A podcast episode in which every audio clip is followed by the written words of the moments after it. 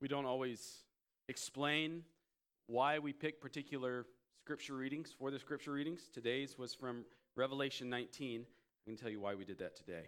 If you look in Revelation 19, this is a little mini sermon before the sermon.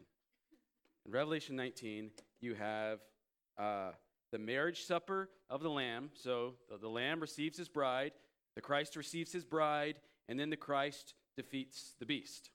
Uh, that's your framework as we read Genesis 2 and 3, because in Genesis 2, uh, in our last study, the Adam, the man, receives his bride. What does he do with the beast? And that is the failure that we'll see today. Our scripture reading today comes from, uh, or our, our passage today comes from Genesis chapter 2. We'll read Genesis 2:25 through chapter 3 verse 7. This is the word of God. Remember that the, the man has just received his bride, and the man and his wife were both naked and were not ashamed. Now the serpent was more crafty than any, any other beast of the field that the Lord God had made. He said to the woman, Did God actually say, You shall not eat of any tree in the garden? And the woman said to the serpent, We may eat of the fruit of the trees in the garden, but God said, You shall not eat of the fruit of the tree that is in the midst of the garden, neither shall you touch it, lest you die. The serpent said to the woman, You will not surely die. For God knows that when you eat of it, your eyes will be opened and you will be like God, knowing good and evil. So when the woman saw that the tree was good for food, that it was a delight to the eyes, and that the tree was to be desired to make one wise, she took of its fruit and ate. She also gave some to her husband who was with her, and he ate. Then the eyes of both were opened, and they knew that they were naked. And they sewed fig leaves together and made themselves loincloths. This is God's word. You may be seated. Let's pray.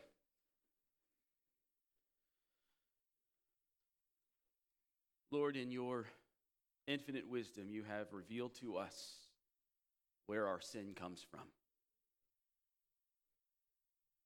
Why we are born in bondage to sin. It's here in this text. And Lord, it, when we look at it at first sight, it doesn't look like much. We need your help in understanding this.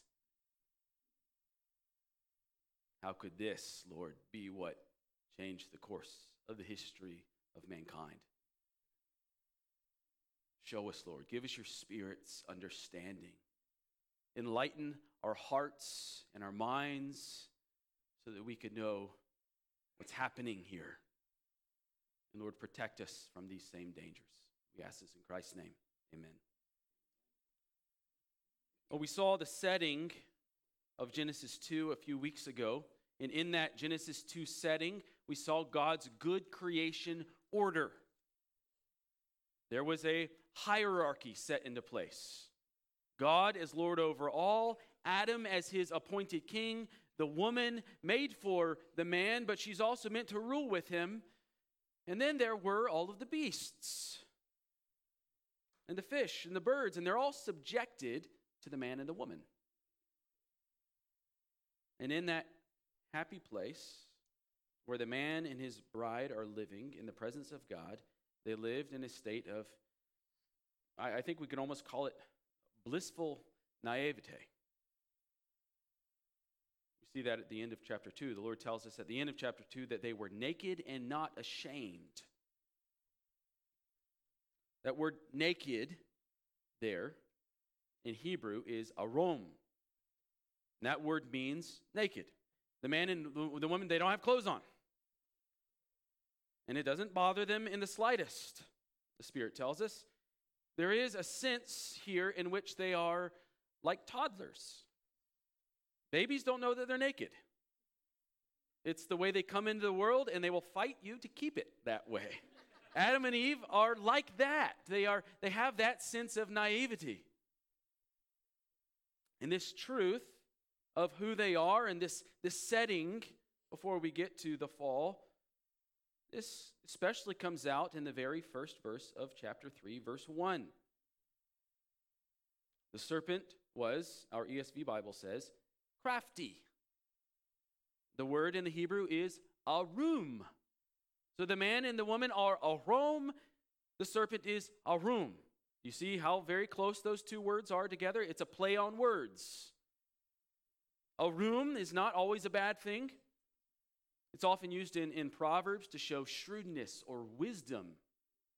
The comparison here is that, that, that Moses is giving us, the Lord is giving us through Moses, it's meant to show us the man and woman aren't just naked of clothing,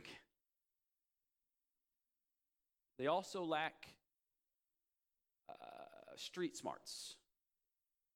They're, they're, they're so simple, they're so naive, they don't even know that they're naked. The serpent, by comparison, has the street smarts. He has the shrewdness. He has knowledge. He has experience. All right, so, so there, there's our comparison that we see just in those, those first couple verses. Now, here's what else we know about the serpent going into our story. The serpent, look at verse 1 of chapter 3, is a beast of the field. He's a, he's a creature that the Lord God has made. He's a created being. He's not an eternal God. He's a created being and he's a beast. And since he's a beast created who dwells on the earth, he is subject to who? To Adam. So in Genesis 1, God says that he made man to have dominion over the fish of the sea, over the birds of the heavens, and over the livestock, and over all the earth, and over all the creeping things that creep on the earth, including the serpent. Psalm 8 makes it really obvious for us. Speaking of the creation of man, David says, Psalm 8, verses 6 through 7. He says, You have given him dominion over the works of your hands. You have put all things under his feet, all sheep and oxen, and also who? The beasts of the field. The serpent is a beast of the field. Therefore, he has been assigned by God to be subject to the appointed king.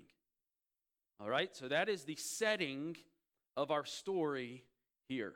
That is all that we need to know moving in. And the way that we're going to break up the rest of the story is, is through three sections. The first is the inversion of order, the second section, the perversion of the truth, and the third, the subversion of God. And if we want to do the fourth, you could say the new and better version of Adam inversion of order, perversion of truth, subversion of God, and the new and better version, Christ Himself. So, this, this beast, now that we have the, the setting, you have where we're headed, let's look at the beast. This particular beast of the field has decided, and we don't know why he's decided this, but he has decided he's not going to be subject to humanity. And he's not going to be subject to the, the, the man and the woman. He, he, he's going to be rebellious against God's order. We see this immediately in verse 1 when the serpent goes to the woman and speaks in such a way as to deceive her. When he does that, God's creation order is being challenged. The beast's goal, and we see this very quickly, his goal is to lead the woman. The woman will then lead the man, and the man will be led away from God. That is an inversion of the order that God had created. Another issue that we can't ignore here, and I know you might be wondering about it. Is he going to say anything about this? Yes, he's a talking beast. There are only a few talking beasts in the Bible.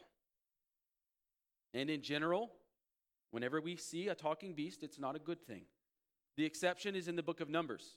All right, so in the, in the book of Numbers, the Lord Himself opens the mouth of a donkey in order to speak to Balaam. In that instance, it's clearly of the Lord. The Bible says it is the Lord who opens the beast's mouth, that the beast is able to see something that the man cannot see. The Lord uses the animal to reveal the truth to the man. But in every other instance that we have talking beasts, something wicked is afoot. The, the talking beast in Daniel chapter 7 is a wicked ruler.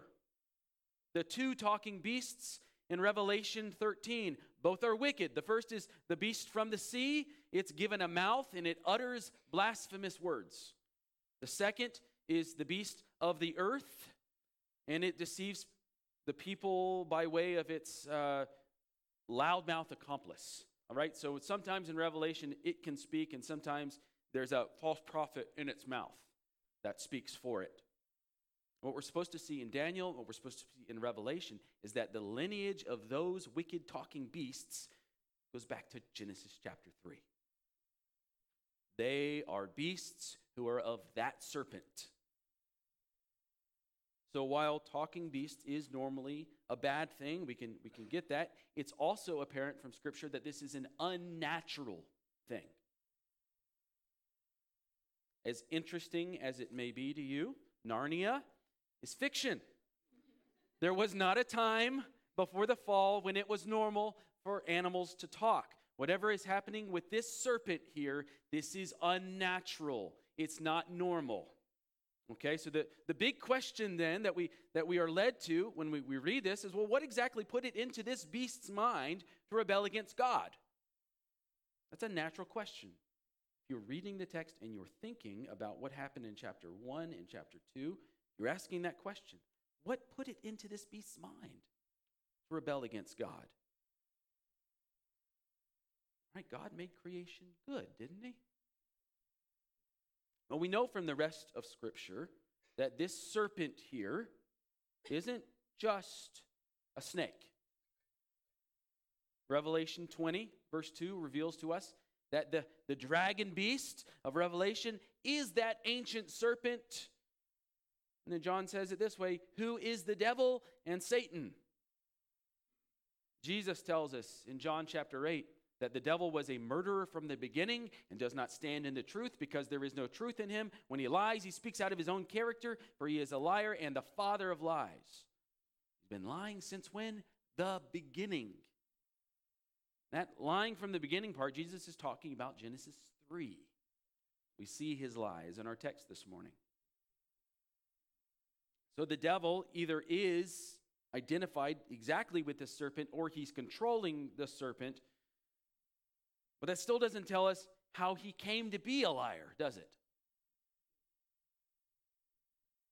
God made everything good, good, very good. That's not our opinion. It's not Moses' opinion. Oh, in, in the text, God saw that it was good. God's observation of his creation is that it was good, good, very good. So, how does something good become something rebellious? How does something good become something that is deceitful or evil? What's going on? Some of you have heard stories that come from outside the Bible. There's, there's some hints that we have in Scripture Luke and Isaiah and Revelation, Daniel. They all seem to say that, that the devil is a heavenly creature of some sort and, and his rebellion began in heaven, and he was cast down to earth. That's all that's told. Why? I don't know. How? I don't know. The Bible does not answer that question. And I believe that's intentional. In the same way that Adam and his wife were to trust God's provision of wisdom and knowledge while they were in the garden, I believe that we are to trust what God has revealed to us in Scripture as sufficient. We have what we need to have, we know what we need to know.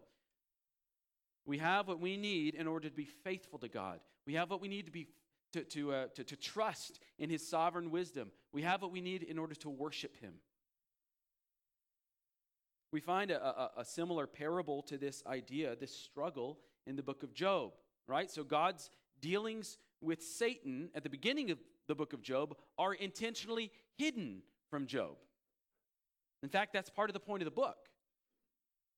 And then God rebukes Job for questioning him regarding those hidden things.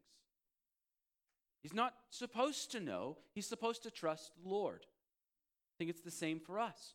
Augustine says regarding this issue, this same issue, he says, We must learn how not to know what cannot be known. It's kind of thick, isn't it? Let me say it again. we must learn how not to know what cannot be known.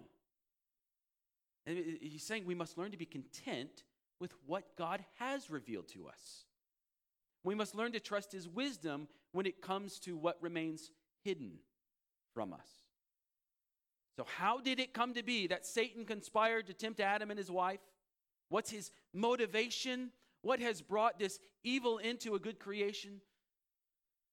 text doesn't say.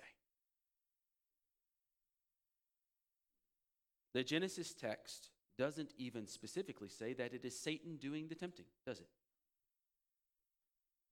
What the Genesis text emphasizes, and this, this is what we need to see clearly as we study it this morning, is that whoever or whatever is controlling the serpent, it doesn't matter because all we must know, all we must know in order to understand the story is that the serpent is a beast of the field.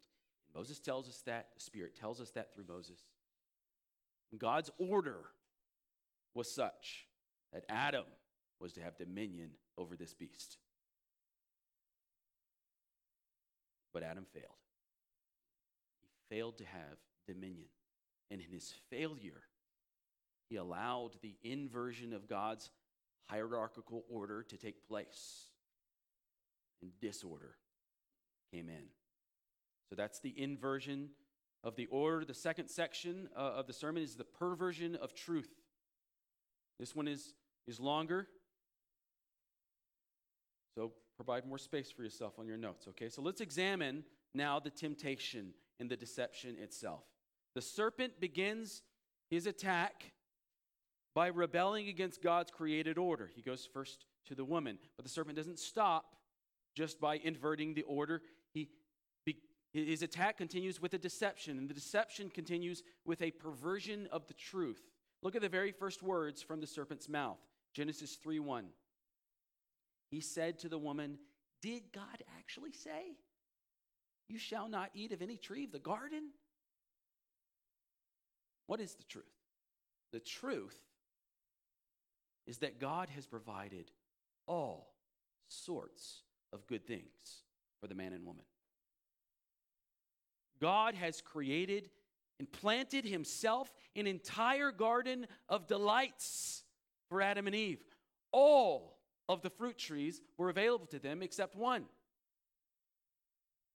But the serpent is questioning that goodness of God, isn't he? He's questioning the provision of God. Another way to, to read his question or hear his question, to hear the tone behind it, Eh, let's put it in modern words. Did God seriously make all those wonderful looking fruit trees and then tell you you can't eat any of it? And then if you read between the lines, he's a stingy jerk, isn't he? What a what a stingy God. Look at all this good stuff he made, and you can't have any of it. Did God seriously do that, Eve? Serpent is questioning God's goodness by questioning God's word. And that is the essence of demonic temptation, isn't it? Did God really say that? Is God really like that? Yet the woman doesn't know this yet. We know it. We've seen the rest of the story and the rest of the Bible. But she is, remember, she's never dealt with temptation before. She's never dealt with deception before. She is arom. She is naked. She is unguarded, like a child. And in her naivety and in her inexperience, she's drawn into the serpent's debate. Look at verse 2. She answers him, We may eat of the trees of the garden. Okay, good answer. Eve, leave now. That's all she needs to say. But she feels the need to say something more. Instead of turning and walking away at that moment, she says in verse 3 But God said, You shall not eat of the fruit of the tree that is in the midst of the garden, neither shall you touch it, lest you die. Let me just give you a framework here. The serpent starts the conversation by questioning God's word, and he is, without really saying it, he's also inviting the woman. He, he, he's, he's, he's tempting her. He's inviting the woman to subject God's word to her own judgment. Because that's what he's done. let's talk about what God really said. Okay, I'll, I'll play that game, she says. She, she, she's invited to question and to judge God's word, and she gives in to the invitation. She takes a step closer to the serpent's false view of the word. And look what she does. She overly restricts God's word. You see her additional restriction? Neither shall you touch it. That's the woman's addition. God did not say that. But you can see what's happened. The serpent has succeeded in getting her to see God's law as a restriction.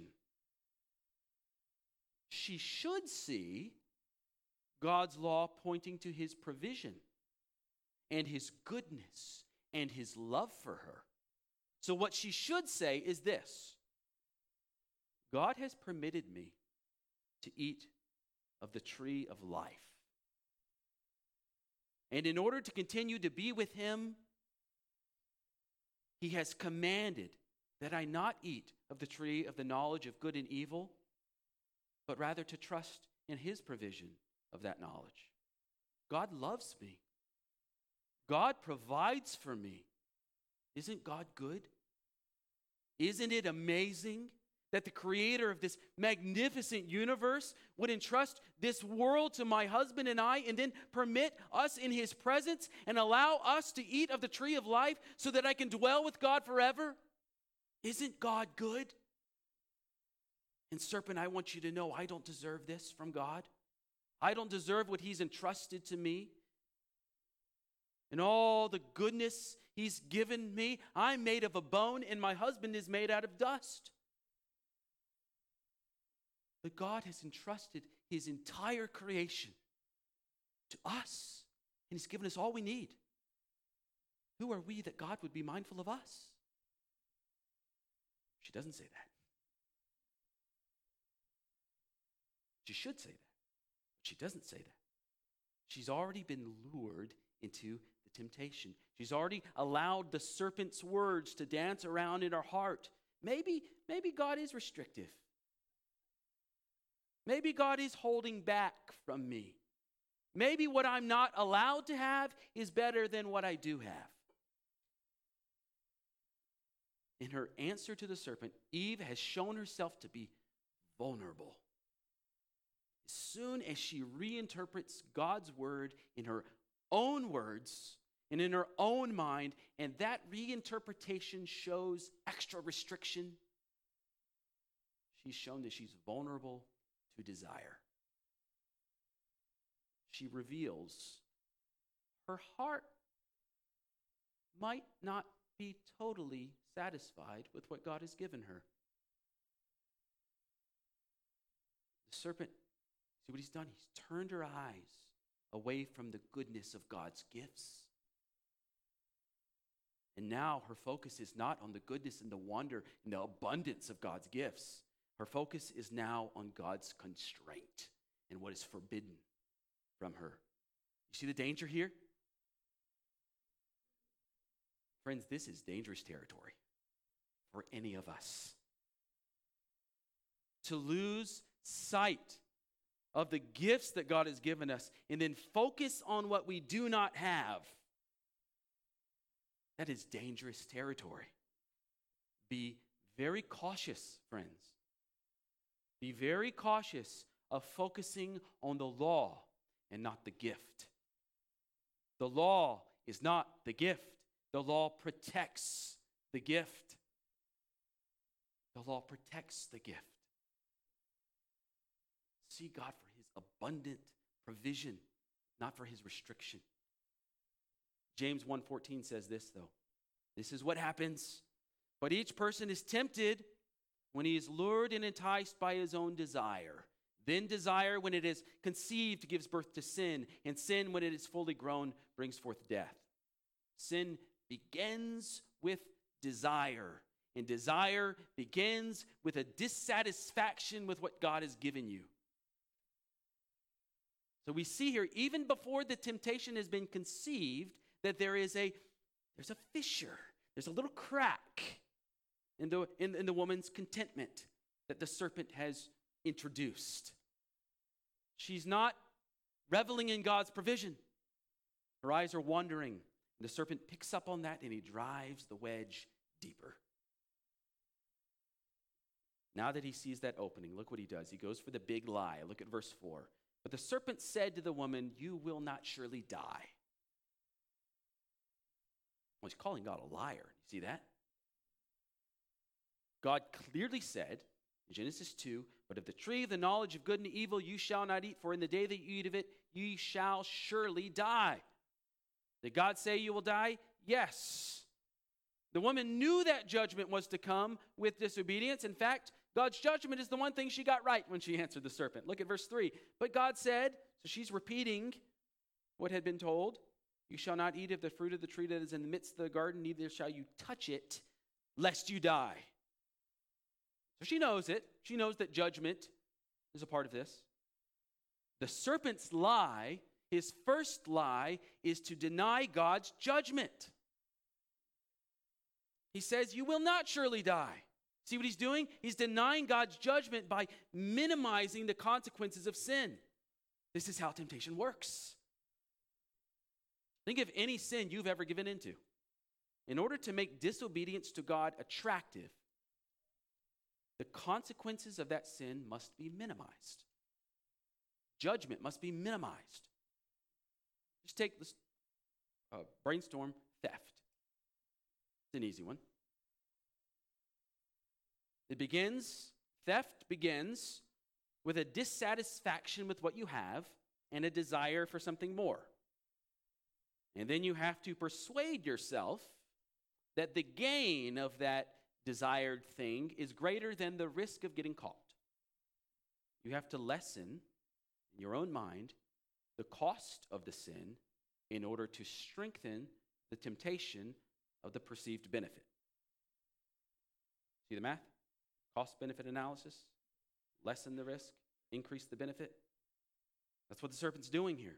Get rid of the threat of judgment, lessen the cost, make the sin more attractive. It is no surprise that in the history of Christianity, one of the first doctrines to go out the door amongst liberal congregations is the doctrine of hell. Get rid of the doctrine of hell first. Get rid of God's judgment, then you can start chopping away at God's word. Now that there's no threat of hell, let's deny God's design for men and women and say that there are no differences. And the Bible is antiquated when it comes to God's design and gender roles. Now let's affirm the killing of innocent babies in the womb and call it reproductive justice. Because after all, women must be like men, and men don't have to have babies, so neither should women. Now, let's affirm adultery because we all need to follow our hearts in order to be fulfilled. Now, let's affirm homosexuality because after all, love is love and love is a good thing. Now, let's affirm transgenderism because after all, God is non binary and we're like him. And did God really say he made us male and female? You see the acceleration away from God's word? And if you think, oh, Dustin, churches aren't teaching that, friends, churches are teaching these things. False churches.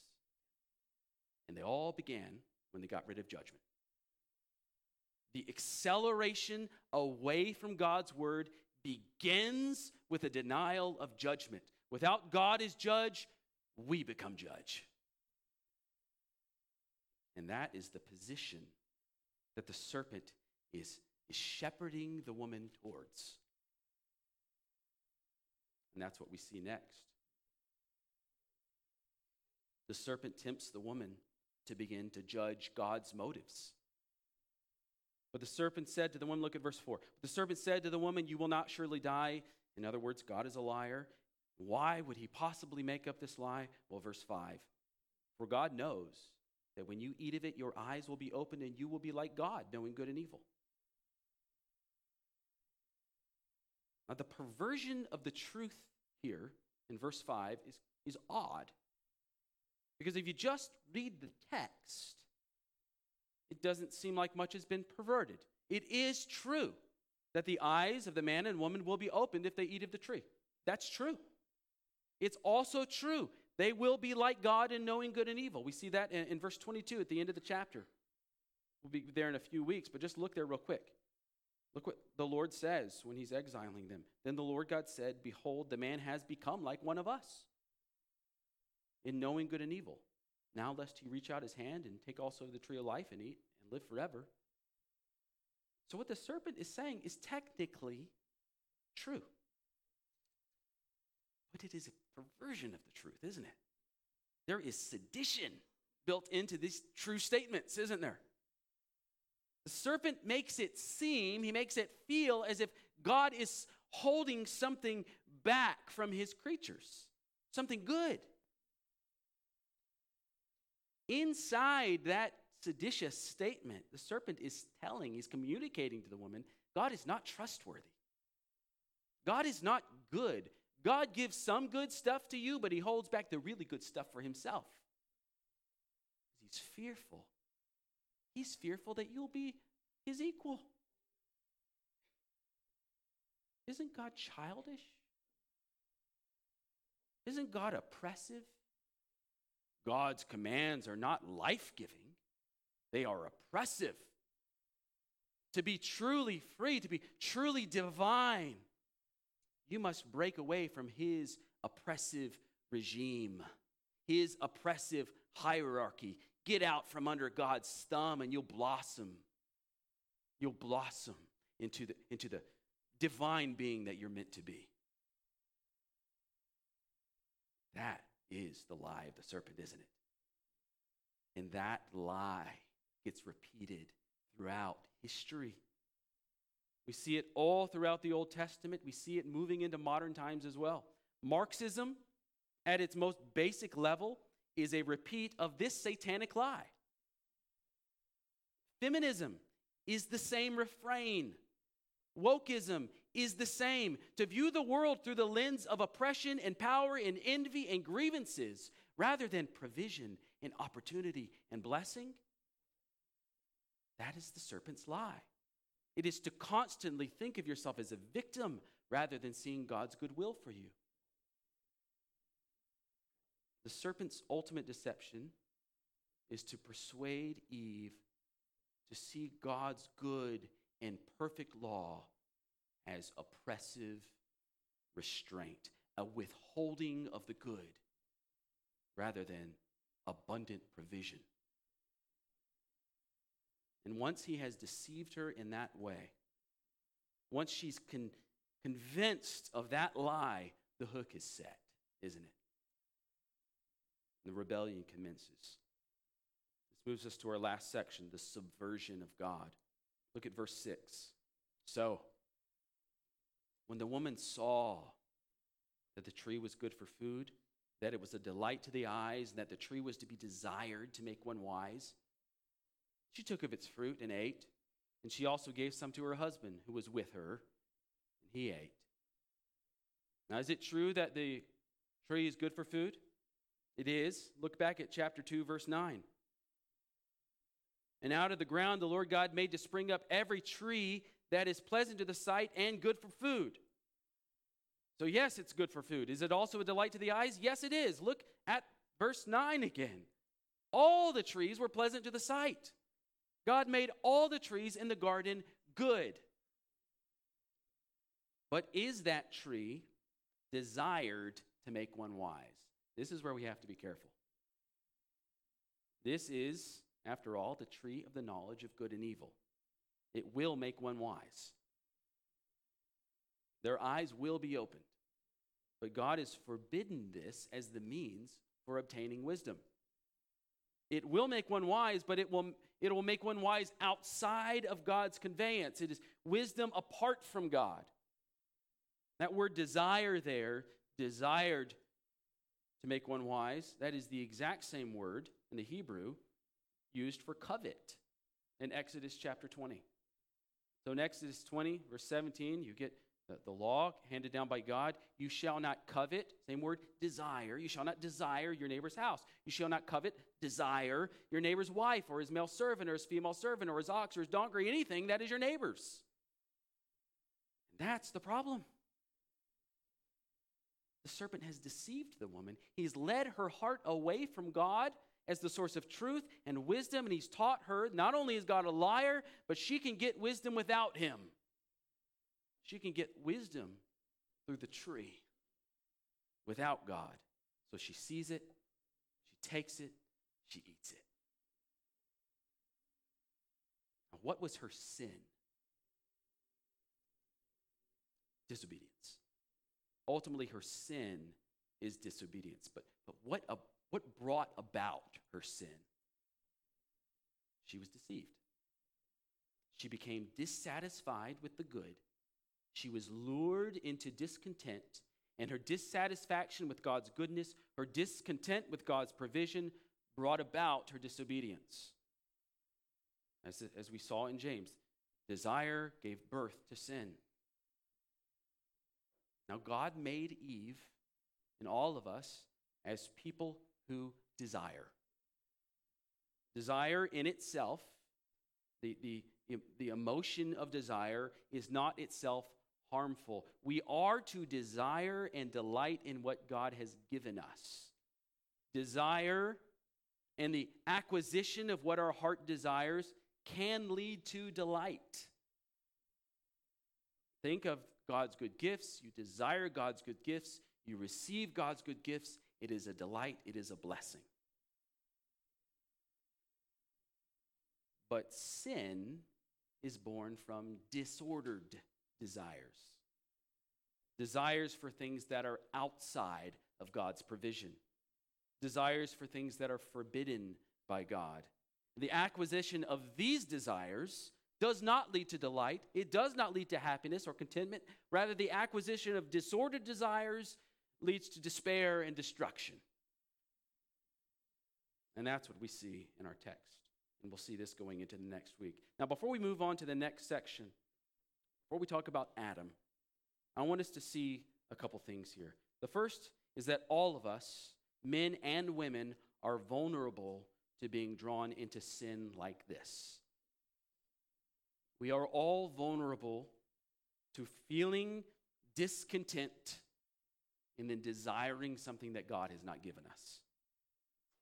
That thou shalt not covet is a command for all of us, men and women desire for things outside of God's will for us gives way to sin for all of us. But I think it's worth noting that from the text, it is apparent that the, the woman here has a particular vulnerability to this deception. The devil knows it. He led Eve astray in this way. So, sisters, be aware as daughters of Eve you have a vulnerability to this. Discontentment is an area where the serpent will attempt to drive a wedge in your relationship with God. And that temptation will come in many, many forms. Your husband is not who you want him to be.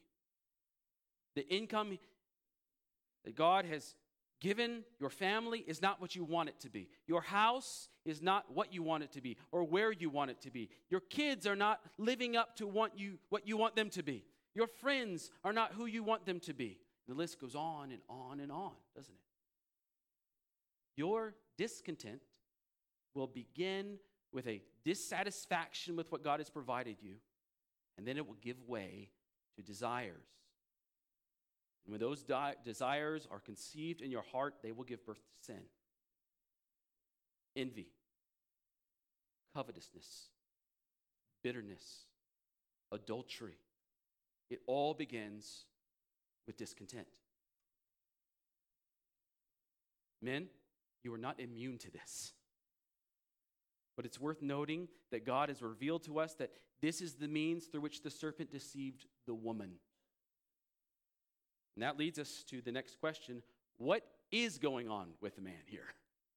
What's, what in the world is going on with Adam? He's with her. Eve gave some of the fruit to him, and he ate. He was with her. But why did he eat? And if you're wondering, well, I don't think he was with her the whole time. He was with her the whole time. The, the, the verbs, or the pronouns, rather, that the serpent uses when he speaks to the woman are plural pronouns.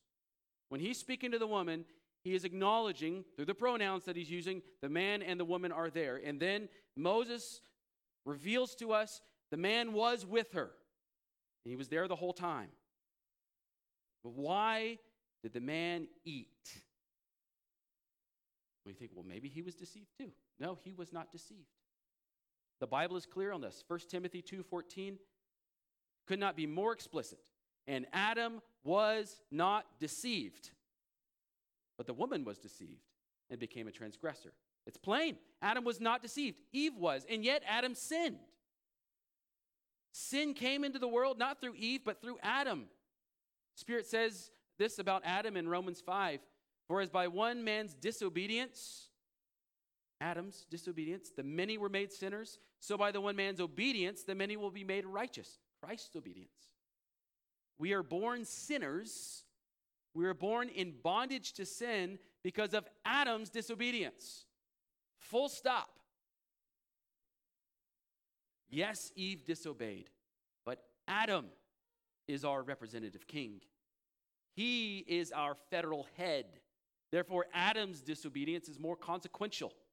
Think of it this way if President Biden says something to provoke America's enemies, the consequences are far greater than if Jill Biden says the same thing. The president's comments may cause a war.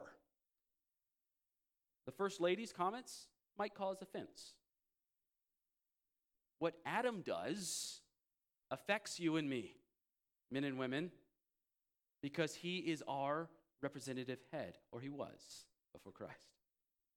Adam's sin was disobedience. The scripture is also clear on that. There's this nagging question what led to his disobedience? We've got seven verses about Eve. A lot of info about Eve. She was deceived, and we see the progress of that deception. And we see what's even going on in her heart. She was deceived into doubting God's judgment. She doubted God's own goodness. She desired the wisdom available to her in the fruit. Scripture is very clear. But for the Adam, uh, for, for Adam, the text only says she gave some to him and he ate it. That's it. That's the moment that sin came into the world through one man. That's the moment that all of history was changed. And it's not even a full sentence. There's no insight into his heart. There's no commentary on his motivation. There's nothing. So, what happened? What brought about his sin? Well, in a word, failure. First of all, Adam failed to confront the serpent. When Adam first discovered that this beast of the field was up to no good, he should have immediately expelled it from the garden. He failed. He failed to protect that sacred place of the garden, and he allowed this obviously hostile beast to remain. Secondly, though, he failed to protect his bride. As soon as the serpent went to Eve, Adam should have stepped in between them, rebuked the serpent, but he didn't. Oh, maybe she'll figure it out. He, he allowed his wife to be lured into sin. Adam's final failure was a failure to protect the Word of God. As soon as Adam heard the serpent's lies, if he wasn't going to throw him out when he sees him, he wasn't going to throw him out when he approaches uh, uh, Eve, as soon as he heard the serpent's lies and the twisting of God's word, Adam had the responsibility at that moment to rightly represent the word of God. After all, Adam was the one entrusted with the word of God. Adam was the one who received God's command, but Adam said nothing. Adam was silent.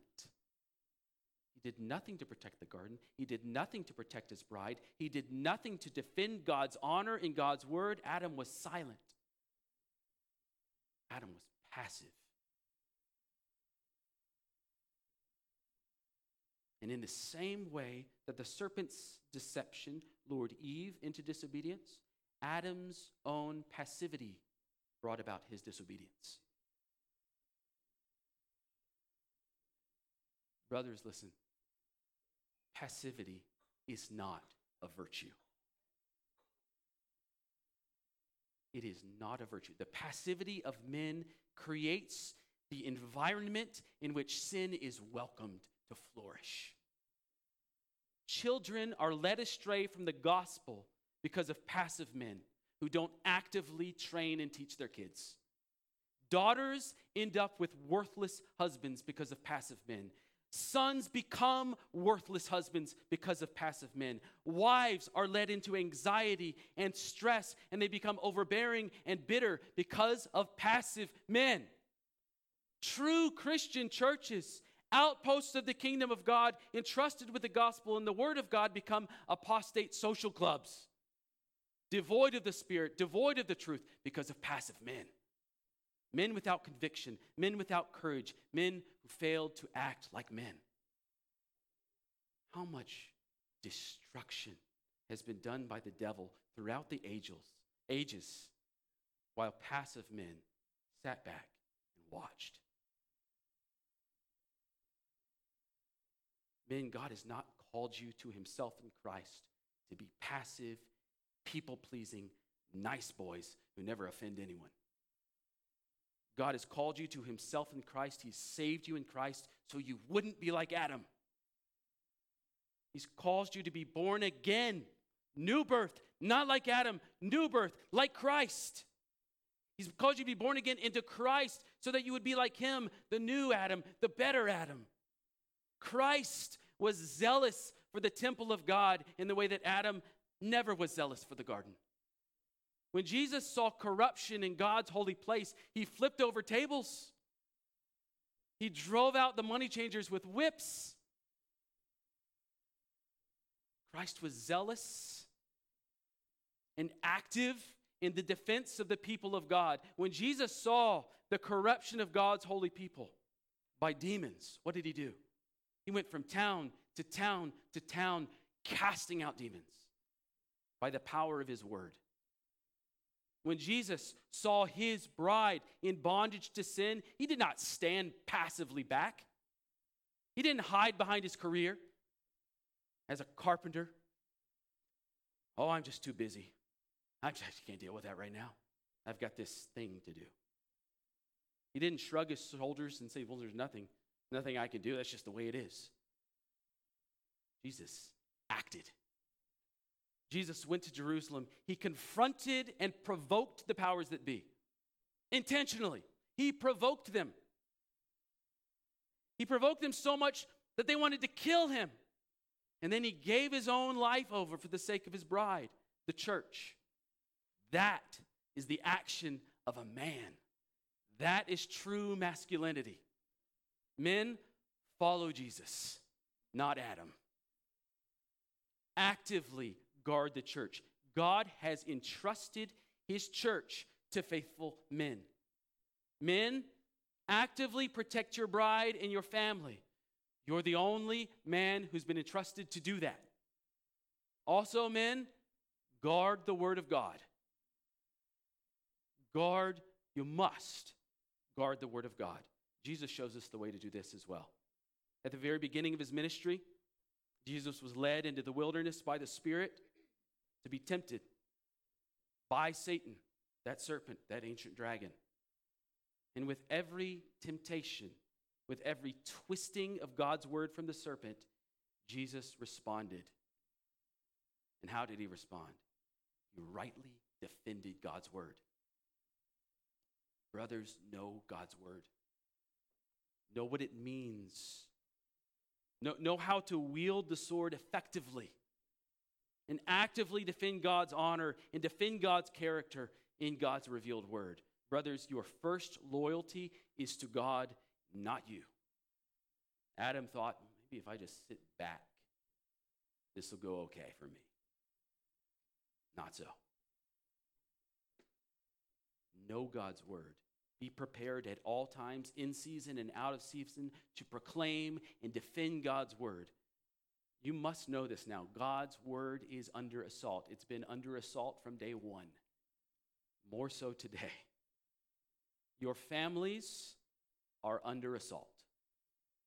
This is not the time to be passive. If we've been born into Christ, we must follow him. He is the rider on the white horse who has come to capture and destroy the beast. He is your role model. Well, our passage began with the unashamedness of the man and woman. Right? They're naked, they're in the garden, and they are not ashamed. I want to finish with verse 7, though, because the, this section ends with their shame. Look at verse 7.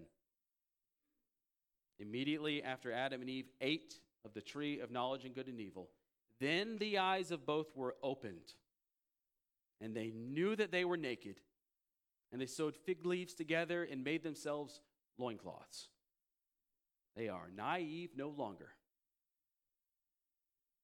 Now they have the same wisdom, you want to call it that, that the serpent has. They've got what they wanted. But what has it gained them? Shame. The story begins with Adam and his bride naked and not ashamed. It ends with them knowing that they are naked and being ashamed of it, and then their pitiful, pitiful attempt to try to cover it all up. They sew fig leaves together. You seen fig leaves? They're, they're not meant to be clothes. Fig leaves. From one of the trees that God has given them to provide for their nutrition, one of the, the trees of abundance that is a sign of God's wonder giving power.